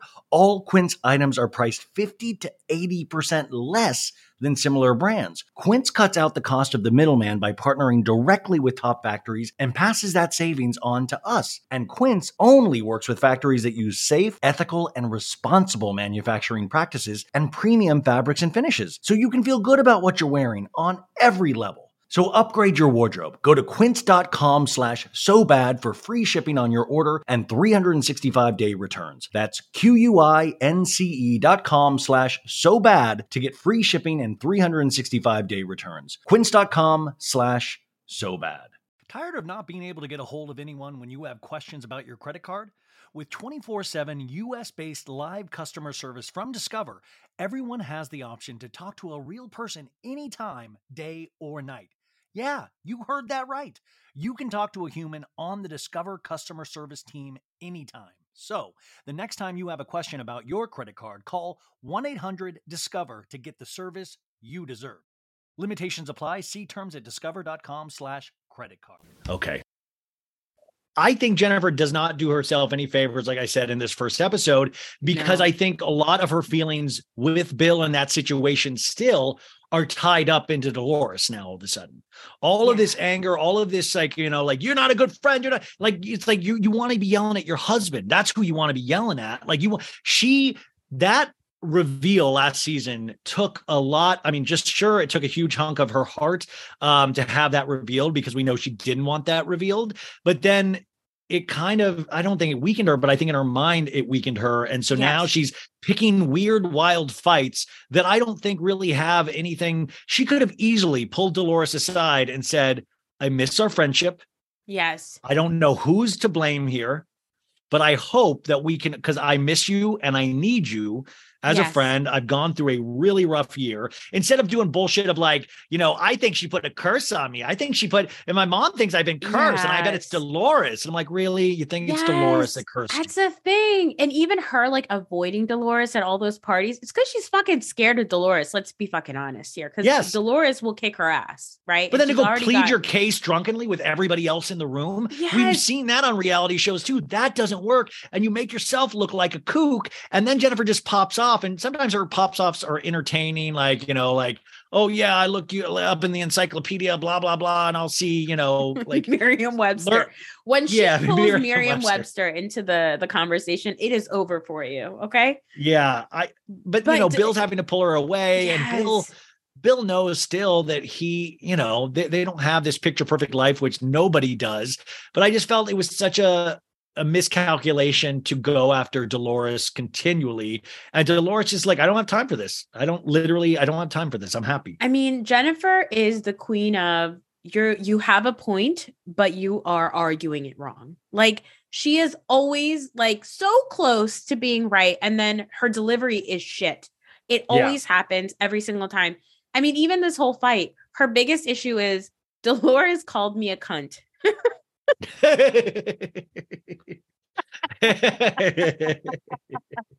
Her issue is that Dolores called her a cunt, and she thinks that Dolores owes her an apology for calling her a cunt. So instead, she just kind of like avoids her, and then eventually she lashes out and she ends up calling Dolores a cunt. Yeah, but I don't think she realizes it too. And you know, and also talk about ownership is like, you know, Dolores. I did something for her. I let my husband be in her calendar. You know, like I, I, Yes, like, I like this. Like. I let this happen with my husband being in your calendar, and I thought that was an interesting thing about like you know I, I'm Bill's manager all of a sudden. Um, also, did you notice that we had a really like brief cameo from Traci and Tiki Barber in this episode at the roller skating rink? We could never it was it was a little bit better than her getting cut out completely from the reunion last year. Um but i could never remember her name so i just we just called them tiki and kiki for the longest time last year because we were like i don't know who the hell they are. Like i know tiki barber but i don't know his wife. Yeah they they showed up. It was like between them and jackie it was it made me sad i was like oh look at you guys Oh yeah. So I mean, Jackie, I want to get to in one sec, but the Tiki thing, I I always crack cracked up because I think last season you saw the realization on Tiki Barber's face of what show he was on all of a sudden. like I was like, oh yeah, my wife's doing this thing. It seems like it's gonna be fun. And then he's like, wait a sec, what are we doing? What are we on? Are we on the wait a sec? I have an actual career. I can't be doing this. and uh, because you saw him like with the guys kind of just confused a lot. But Jackie, I will say, is my biggest disappointment for not having the continuation of her storyline. Listen, at the end of last season, talking about her ED the way she did the entirety Yes. of the season, whether you like her or not, I think it was a very brave move. And she admitted, you know, that that she was going through something. And then all of a sudden she pops up on this as a friend of, and we do not get any kind of where are you? Are you okay? What's going on? How is everything? Are you okay? I would love to know Jackie's okay. It did make me sad for her that she had to like fight with that girl Rachel, who is like talking to Melissa. embarrassing. Yeah. So You're not even talking to me. You're not even including me. You're not even looking at me, you know. And I was like, oh, oh no. Jackie, you're better than that. I know. I felt But at the same her. time, I was thinking about that. Like, how do you move forward being a housewife and then all of a sudden not being asked back, but being asked back as a friend of? I mean, that's a huge blow to your ego. And I, I, I had had a brief conversation with her at BravoCon, and I said, I just thought that was actually really amazing uh, that you were able to talk about all of this stuff. And I think that was just, I think that's got to be really inspiring for a lot of people. And she said, she goes, yeah, and look what good it did me. I'm not, I'm a friend, Oh, you know, like, and I thought, and I, and she wasn't like, she, she was like a very real moment. And that Yeah. moment just like stuck with me of like, damn, I'm like, okay, so we beg these people to share. Here's somebody sharing something very real. You know, because the comments, if she had not shared that, will be like, "Oh, that girl's dealing with an ED. That girl's da da da da da." Yeah. But she did share it, and I, I wonder what the decision process was behind that. Of like, well, that's about as far as we can go with uh with Jackie's storyline, even though we like Evan a lot.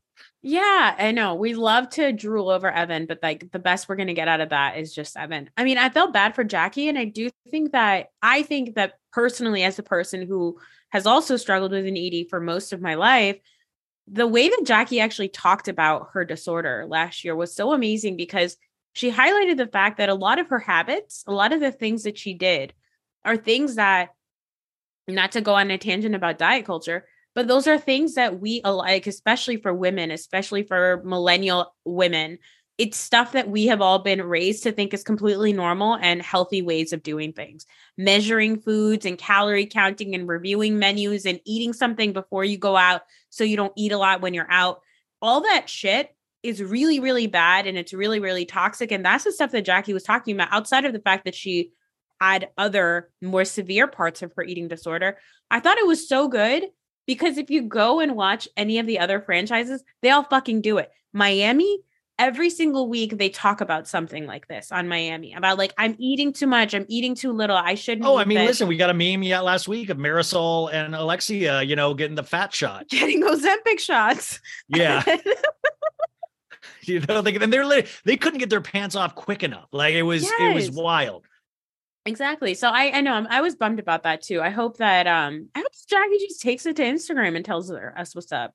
I do, but I, I, I imagine the psychology even that of like trying to play ball with Bravo, trying to remain in their good Yeah. graces, trying to and, and that's always like if I ever have any of those people on, I really am trying to wary of like I don't want them to hang themselves further down the line. Like you want Yeah. to provide an entertaining show for people, but at the same time, I'm hyper aware of like I don't want to you know, that's the thing to get easy downloads and stuff is like say something really controversial, get the guests to say something controversial, but that can only go so far, I think, you know, and it screws them in the long run.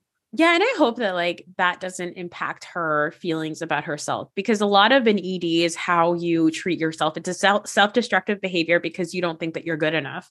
And so I hope that Jackie this hasn't made her spiral. I hope she's okay. Yeah. Um, would you buy the uh the sexy men's calendar that they worked on yesterday? I would download it. Guys, I would get off LimeWire if they do calendar sexy calendars on LimeWire. I would potentially torrent. I would do I a would- torrent of it. It would yeah. risk I would risk a virus on my laptop with a By the way, it would be a virus on your. lap- and by the way, I, Jersey also will not ever. They do not. They do not have a homoerotic joke that they they don't like. There's always Oh like God. Joe with the hot dogs on the grill. I mean, these guys love wiener jokes. They love. I just I gay wish that Joe Gorga would just suck a dick because he really wants to. He talks about it every single time, and there's nothing wrong with that, my dude. Like, just do it. It's great. um, so I guess I think Nicole, I'm sorry, Danielle is somebody that I'm really excited to see where she goes from here. Yes. Uh, the family dynamic. I love those two kids. Um, did we get a real beat on? I guess the other lady's name is Nicole, correct? Nicole? Is it Nicole? Rachel. Who the other Rachel's?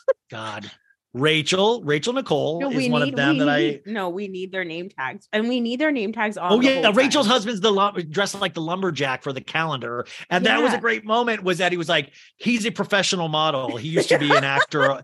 He was on Law and Order. I'm like, wait, if you're an actor, that's not a model. Like, and also, I've never like professional models. It's not like the feeder system into Law and Order.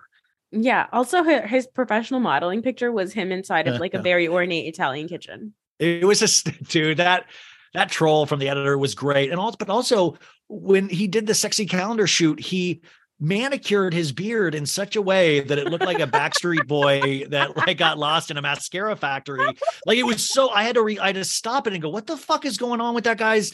And like I'm always looking into like how to darken my beard and stuff like that. And this guy just went like just a ink pen exploded all over his face. It was wild. yeah. And you went to the barber and he said, sharpen up my lines. Yeah, but it was all lie. It was amazing. Uh, all these girls and like, yeah, Luis. Can I say about that girl though, Rachel? Yeah, How do you feel about a housewife being born in the 90s? Okay, I don't know how I feel about it. I don't. Yeah. I I don't really super give a shit except for it. Then makes the other women feel weird, and all you know, it's like it's like now we're we're in. It's like when 90210 did a reboot, and they had like Kelly and Donna be the teachers at the school, and that's when it gets weird. Of like, okay, just decide which direction you're going, or try to make it like try to make the relationships. It was like when Leah was on Real Housewives in New York, and everybody kind of complained about like it was weird. It was like all of a sudden, like, well, why don't we see Leah as like, why don't we see Cat Marnell and Azealia Banks on RHONY? You know, all of a sudden we're just ha- expecting Leah, a girl in her 30s, to hang out with Ramona and Sonja like naturally. Yeah. I mean, I I can see somebody being in their early 30s and maybe being friends with um Melissa Gorga because that's like a 10 year age difference.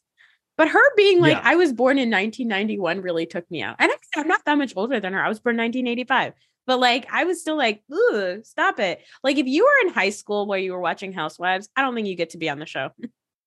Well, I mean, I love that rule. I mean, I think if we do get, I mean, I would love a, I would love a constitution for Bravo, like an actual rules, and then you pass amendments and things like that. If we want to amend things, like I just, I want the receipts to be a part of it. I want like you have to have some, you have to have an eighty. Your show has to pass an eighty percent truth telling. You know, like I want the show to be 80% true and you can fudge 20% with entrances and exits. The the um Rachel thing didn't bother me too much also because I didn't think she looked insanely young. I thought yeah, that's you know, I didn't I didn't think she was like I was like, what's that little girl doing there? I mean, no offense to her, she she looked pretty, but I didn't think of her as like so, you know, her telling me that told me more than what I would have seen. yeah i would have assumed she was like you know my age like in her late 30s or early 40s like and which is really sad for her um and also you know people should be able to do whatever work they want on their faces but just uh be cautious because sometimes you can look old look at lala kent sorry I mean, La- Lala's a really interesting thing. I mean, you remember back in the day on Snapchat where she would be sucking on a bottle cap because she heard it gave you like bigger lips. Like, I remember. I don't know if I just made that up in my mind.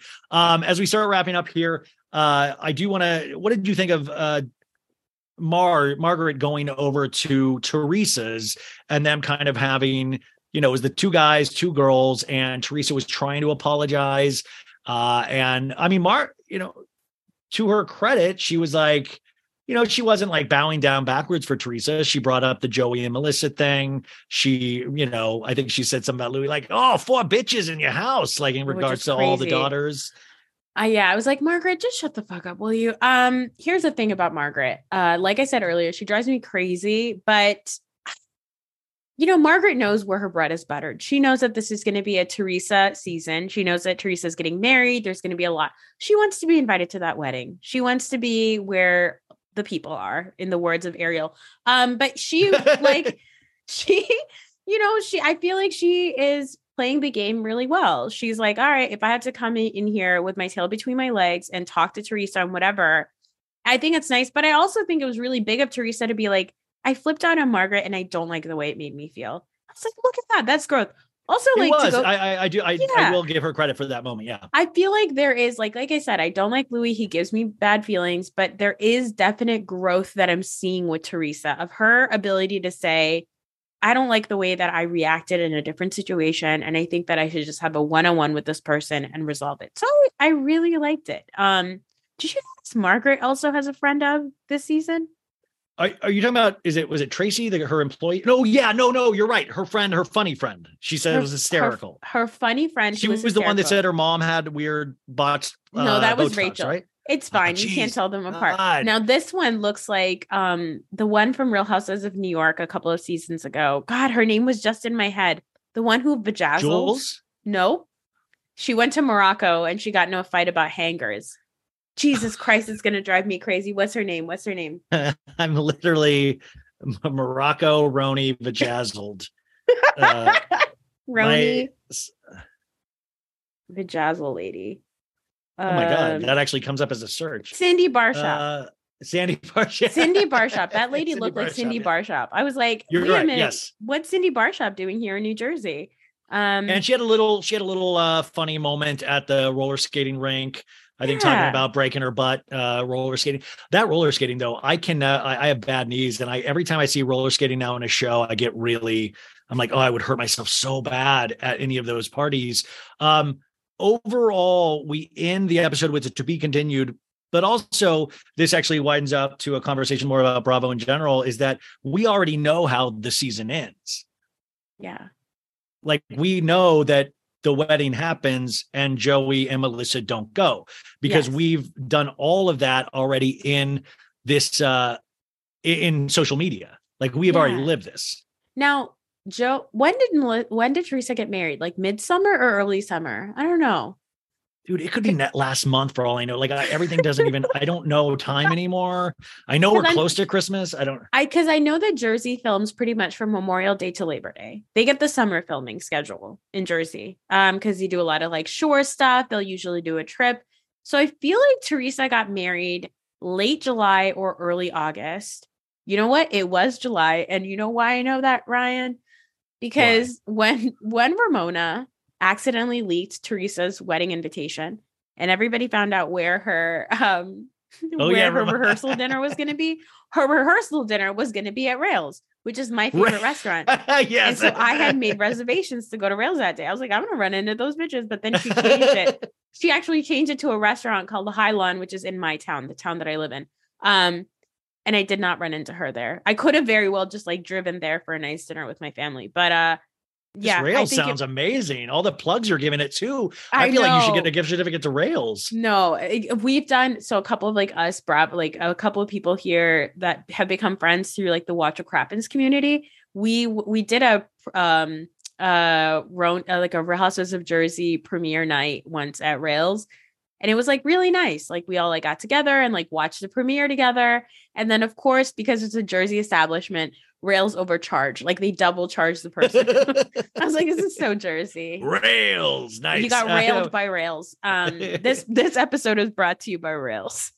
well, I, I, but I just think I'm like the whole thing was like it's kind of anticlimactic the series this season because we already know how the season ends. I guess it's just trying to fill in the blanks of how we get there even more. Well, so my question is more so like, is the wedding going to be the end of the season or is the wedding going to be the middle of the season? Like, is the is the wedding Well, going to also, be the wasn't mid the season wedding gonna trailer? be- But wasn't the wedding also doing it it was going to have its own series? I heard it was like a three episode series as well. So my thing is, does Jersey end and then they do the Teresa and Luis little three episode series that I heard they were doing, or did they Mm. make it? That's the surprise, I think, you know, and also of course, we're going to get the Melissa cheating rumor, which leads to them not going to that. But my thing is, why do we know any of this stuff? Like, that's the frustrating thing is I the know. there everybody's ability to not being being able to keep a lid on storylines it's just making everything so meta because i feel like shows like ours or social the social media show is now so much more entertaining and almost well researched than the actual shows itself Yeah, I do wish that like I don't know. I feel like maybe it would take it out, uh, take some of the reality out. But I wish that before they started filming shows, right? I wish that they would go to each person that's on the cast and be like, "So what do you have going on? What are we going to talk about this year?" Right? And like at least just get an idea from them and see whether or not it's interesting and just take it from there. I know there's producers on set who probably do a little bit of that also, but yeah, I think the social media stuff definitely messes things up. But with Jersey, social media is one thing, but seeing these lunatics yell at each other is a whole other thing, which is always entertaining. So even though I know the Melissa rumors are going to come up, even though I know that Joe and Melissa don't go to the wedding, all that shit, I'm still excited to see it all play out. yeah i mean that's that is you're right it's like seeing uh seeing one of your favorite bands or a band that you loved in high school and you've kept Yeah. listening to them again and Yeah. again it's like you know yeah everybody might not be into it the same way you are but those songs meant something to you someday so you're going to keep supporting them on tour even supporting their new albums even though they're not as good as their old albums but you're going to keep there and hopefully there's moments or flashes of brilliance where you're like this is why this thing made me feel so good. This is what i really love about and and hopefully you get a handful of those moments because i think all of these people I mean, we don't love them, but we really like a lot of these people. And some of these people are legends in reality shows. So there is that kind of entertainment value that will always be there no matter what happens. I'm just wondering now, for the sake of all Bravo, you were just talking about getting together beforehand. It's like Robyn saying, Oh, well, you know, that was before the season. We already figured it out. It's like, everybody's always saying, "Oh, well, I had this piece of information on them and I chose to bring it." It's like before the season, everybody needs to sit with the producer, and the producer goes, "Hey, what all the information do you have right now from the blogs? What do you have from this? what do you have? yeah. Just tell me everything you know. So if you bring it out in filming, we will be prepared for it." Uh, because it seems like these people now are like sitting on information. They're waiting for the right time to pop it. Yeah. Uh, I don't know. It's frustrating. It is frustrating. I I will say that I genuinely, in terms of Jersey, I genuinely want good for Teresa Giudice. Like I, I, I'm not a tree hugger, but I genuinely care about this woman's well being. I do. I I think that she has been a monster. I think that she's got a lot of issues. Like we said, there's some misdiagnosis perhaps in her life that could have been prevented. Um, but I think that I genuinely want good for her. I don't give a shit about Joe Gorga and Melissa Gorga. and I will say, if they were no longer on the show, I think the show would still be great because there's enough stuff happening between like Dolores and Jennifer and like the relationships with the other women that are interesting enough where we don't constantly need this Joe and Teresa are fighting again shit. Like, Yeah. I just don't care. And again, I don't know if Teresa cares that much about that. I think that Joe Gorga knows that that's that's where his bread is buttered is by Yeah. fighting with his sister. Well, I mean, we'll definitely see how it plays out. Uh, it's, it's. I mean, I'm kind of exhausted because Vanderpump Rules is tonight, and then we have Mhm. Summer House next week. You Mhm. are a fan of Vanderpump Rules, right? You are going to Yes. be watching it. Yes. What do you What do you expect out of this season, or do you go into seasons now not expecting anything from any of these shows? You know, one thing about Vanderpump Rules is I've been kind of checked out in the social media space of theirs. Like I know obviously that um Tom and Katie are getting divorced and then like whatever was in the Wait, trailer. what? Wait, what happened? Wait, wait, what? Yeah, what? the man who's not been on social media at all. Wait, what's going on? I know. Can you right? imagine the Um, people that walk right off the street not knowing any of this stuff, and they're like, "They broke up? Are you kidding me?" Like, I know. I I told somebody recently who had like stopped watching Vanderpump Rules. I was like, by the way, Scheana got Scheana got engaged the same weekend as James. Like, I remember telling them that and they were so blown away. And it made me laugh because I was like, you know, when you're watching the show, you're like laughing and thinking it's so ridiculous, but you like kind of watch it and then you forget. But then when you share that piece of information to a person who hasn't watched that show in a long time and you see their face, you're like, damn, that is entertaining. Like that is really funny that she did that, you know? Um, but with Vanderpump Rules, I'm actually going in just hoping to watch these scumbags be scumbags. Are you going to cover it on your show? Absolutely. I'm going to cover it on my show.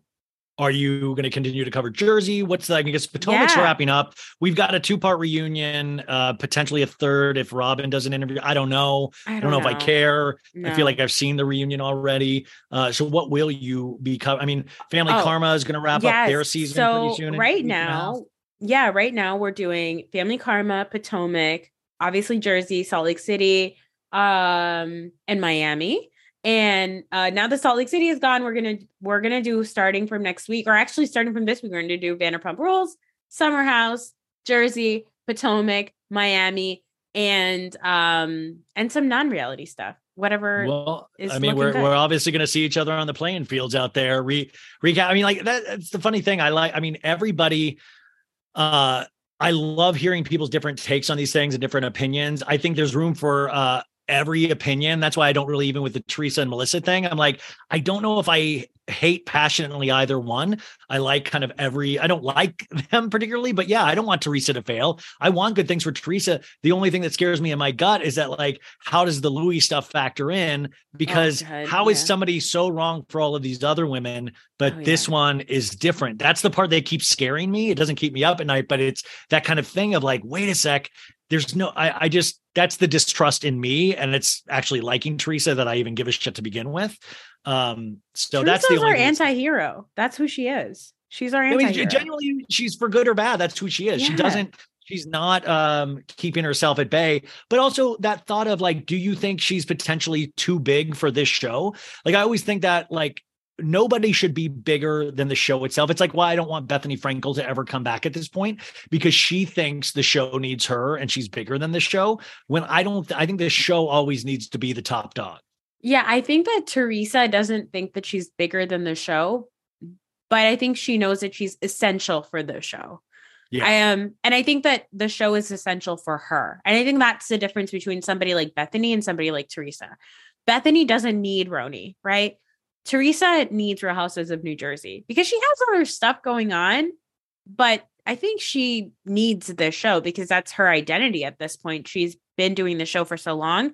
Um, but it also breaks my heart because, like, on Ultimate Girls Trip, what I learned about Teresa is that she almost once filming starts for this show, for Real Housewives of New Jersey, when she's around these people, like, she almost would go into like fight or flight mode. Whereas in Ultimate Girls Trip, you saw this like sweeter, softer side to Teresa when she's not surrounded by people who she's worried are trying to take her down. So I think now also with like Luis, with her, you know, alliance with Jen, she knows that these people are going to be licking her ass to get to get an invitation for a wedding. So I think that this season is going to be a Teresa season. I'm excited for her. In terms of like her thinking she's bigger than the show, I don't think so because she's uh, she needs a show. Oh my god, that's what I wanted to tell you really briefly as we uh I checked out the TV ratings you guys. Jersey uh, the ratings from last night came in and they're not great.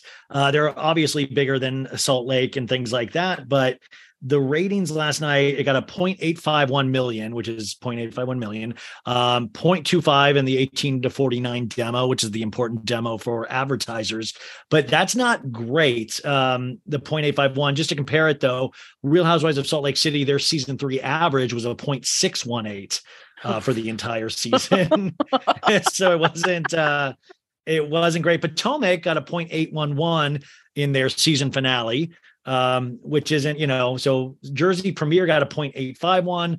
Potomac got a 0.811. These are just, I believe, the the day after ratings, not the plus seven, which then they put all the seven days and all that stuff. It's just for people that showed up that night to watch. So none of these are spectacular. In fact, if you want to compare it to Below Deck, Below Deck this past week got a 1.21 million. Below Deck slaughtered all of these other shows in the ratings, which just cracks me up to think about. We fight about all this stuff, and Below Deck just kind of skates on through, and there's not so much discourse about it.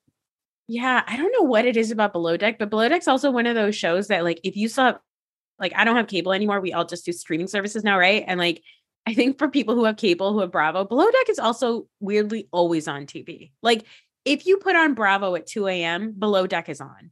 So I Yeah. feel like that's how they get their like viewers, maybe.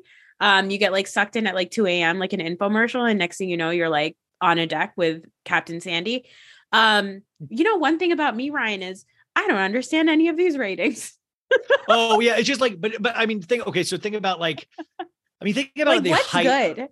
Well, what's I mean, what's good? Think about this. So, uh, 90 Day Fiance has a Mhm. 3.2 million Oh, for uh, Jesus Sunday night. I mean, even MILF Manor had a 3.1. So MILF that what, MILF Manor. So what I'm saying is that the TLC shows get like sometimes four times the ratings of these shows that we argue back and forth so passionately about. Yeah. And that's why I always say is that, man, like tell your friend, not even about these podcasts that we host, but about these shows themselves, because eventually, you know, I'm like, and then if you look at watch what what happens ratings, they're even way lower. And you're like, Yeah. this is wild. Like even things where you're like that Julia Fox Whitney one from Salt Lake, watch what happens live a couple weeks ago, where I was like, well, Julia Fox is kind of buzzed about, got one of the worst ratings in Watch What Happens Live history. And I just I think it's so funny the stuff we're so passionate and fight about.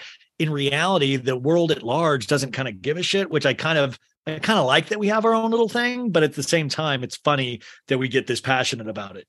Well, it's like American football, right? Like we only care about the NFL mostly here. And so it's like our thing that we care about, but like the rest of the world doesn't really give a shit. The rest of the world cares about like soccer.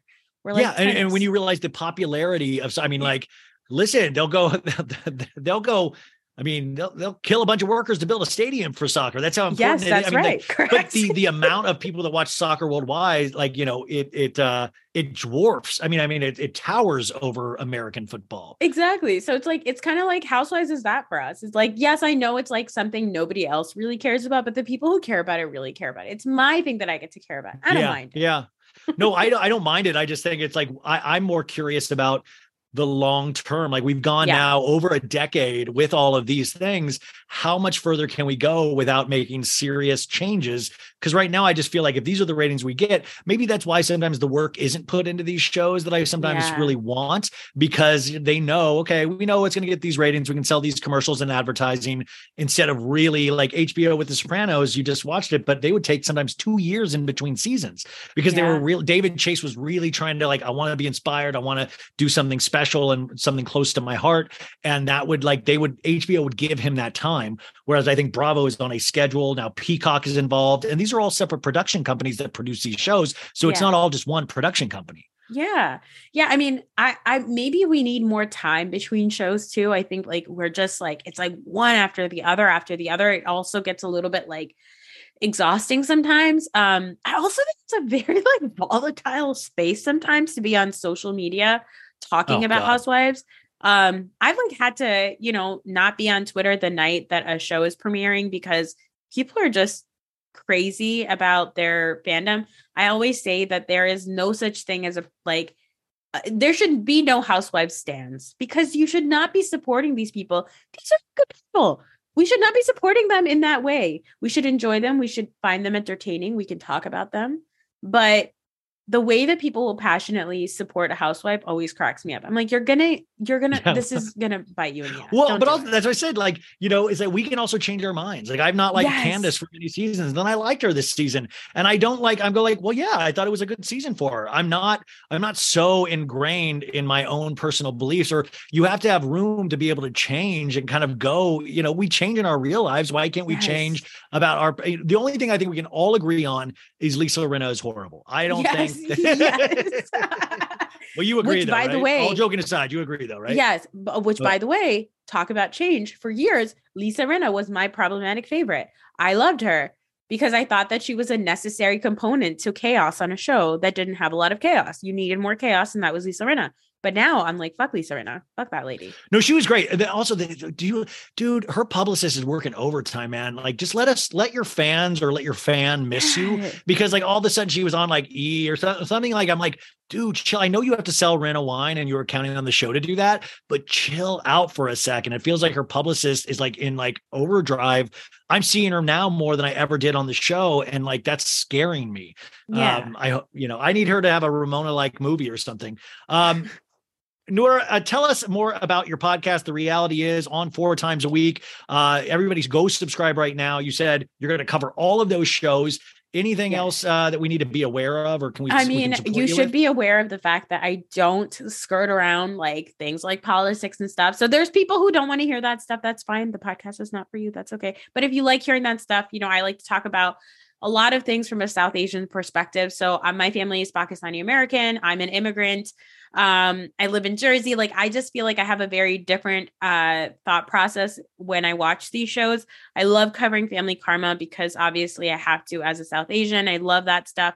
So check that out. And then um yeah i do once a week a non tv episode we just talked like we talked about the grammys we talked about like what happened to ilhan omar in the you know in in our government so I talk about a lot of different things. Um, I'm everywhere podcasts are heard at the reality is podcast. And um, if you want me on social media, I'm on Twitter and Instagram at the reality is pod. And the best thing you can do for any show uh, that actually is nice enough to come on this show, go rate it five stars on Apple Podcasts and Spotify. You don't get charged for rating a podcast. Uh, but like we also said, if there is something that you don't like, it you know just move on to the next podcast. Um, you, you know, I, I I just think that there's so many podcasts that you will find the one for you. But this has been delightful. I am so excited that we finally got to talk. Thank you. I know you're sick, so thank you for spending so much time with us. I know I go go long, but there's just it's so fun to talk about with new people. I have one question for you you, Ryan. Yeah. I know that you love Batman, but I know that I you do. also like to make fun of Ben Affleck a lot too. Yeah. Um, yeah. what are your thoughts about this rumor going around that apparently he's going to go into directing Marvel movies or DC comic movies? Did you No, DC movies. So yeah, yeah, yeah. James Gunn, we did a whole segment on I think Kendrick did this with me yeah, from yeah. Reality and Comics too, is that uh, they because Ben Affleck was supposed to do a solo Batman movie that he was also going to direct, and then Ben was like having some problems with the sauce again, and so he dipped out. Well, and the only reason I know this because Joe Manganiello was going to play Deathstroke, and I knew this because I'm sort of friends with Joe from acting class from way back in the day. And I went over to his house to interview him for my work. My I used to work in an acting studio. Anyways, we were talking and he was showing me all the Deathstroke material he was researching and Ben Affleck had already done camera tests and stuff like this. We did this whole podcast that we could never release because then Ben Affleck removed himself from the project. The project went south and then they went and changed it all up to Robert Pattinson Batman.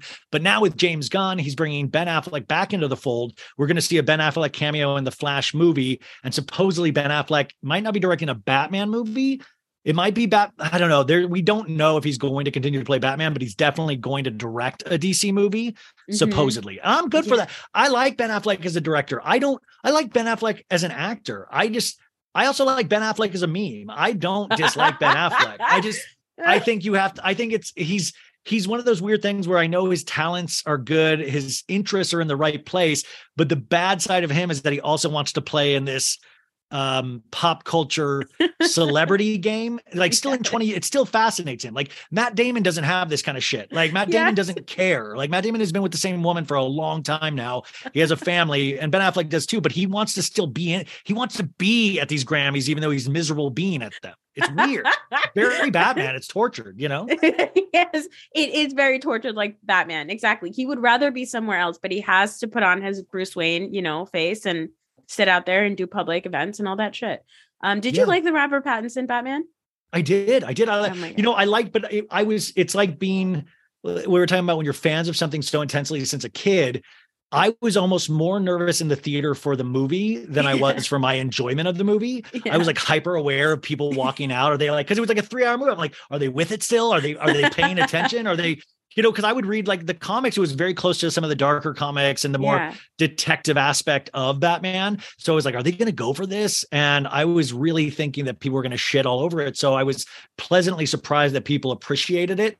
But like, I don't think it's ever going to be enough for me. You know, it's never yeah. going to ever be like it's one of those things that I don't know if it, there could be a perfect Batman movie, but yeah, I really I liked it. it. Yeah. yeah. we loved it too. My so my husband, it was very nice for me to hear that you're a Batman fan because my husband's like a huge Batman fan.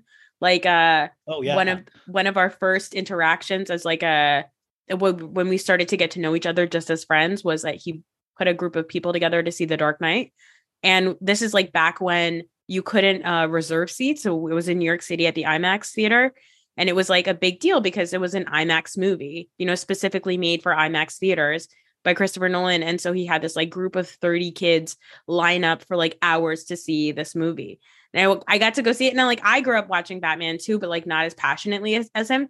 But it's funny to hear you say like you, you you were worried about like how it's gonna be received because that's his thing too. He's like, I don't know why people don't like this movie. It's so good. And I'm like, I know, I like Robert Pattinson as Batman. I loved it. I, I love yeah, no, I, I mean, I really couldn't complain. I mean, I, I you know, and and uh, uh Zoe Kravitz as Catwoman. Oh, I'm so not even. good. I'm not even a huge Zoe Kravitz fan, but I walked out going, she was great. Like I thought Yeah. everybody was great. Even like the Riddler guy, he's not usually my favorite actor in a lot of things, and I thought he was great. I thought it was. Uh, I like when really good people are behind these projects, and the director of that, Matt Reeves. I also loved when Nolan, like Dark Knight, especially, was so. I was like, wow, when they have really smart people directing these films. That's why the Ben Affleck Batman didn't really do too much for me too, because I tend more to like the realistic Batman. None of it's real to begin with, but I like when it's more of like how could a real person do this Yeah. instead of I like well, when Batman, Batman just has slaughtered 40 depression. people. Yeah, I like when Bat- Batman has depression. I like when he's on, you know, antidepressants and going to Well, that's right. I've also you also realize that you get older, like how so many people deal with death, and you know, like they have to deal with death. Everybody, and it's like this pussy, like had like it just affected him that much, where he was like, "I've got to avenge my like I'm going," to, like, and you know, he's a billionaire, he's all this stuff, and like he really that's a psychotic thing if you're playing the reality of that because most people be like, get a good therapist, work through this, Mm-mm. like give just give all your money to charity,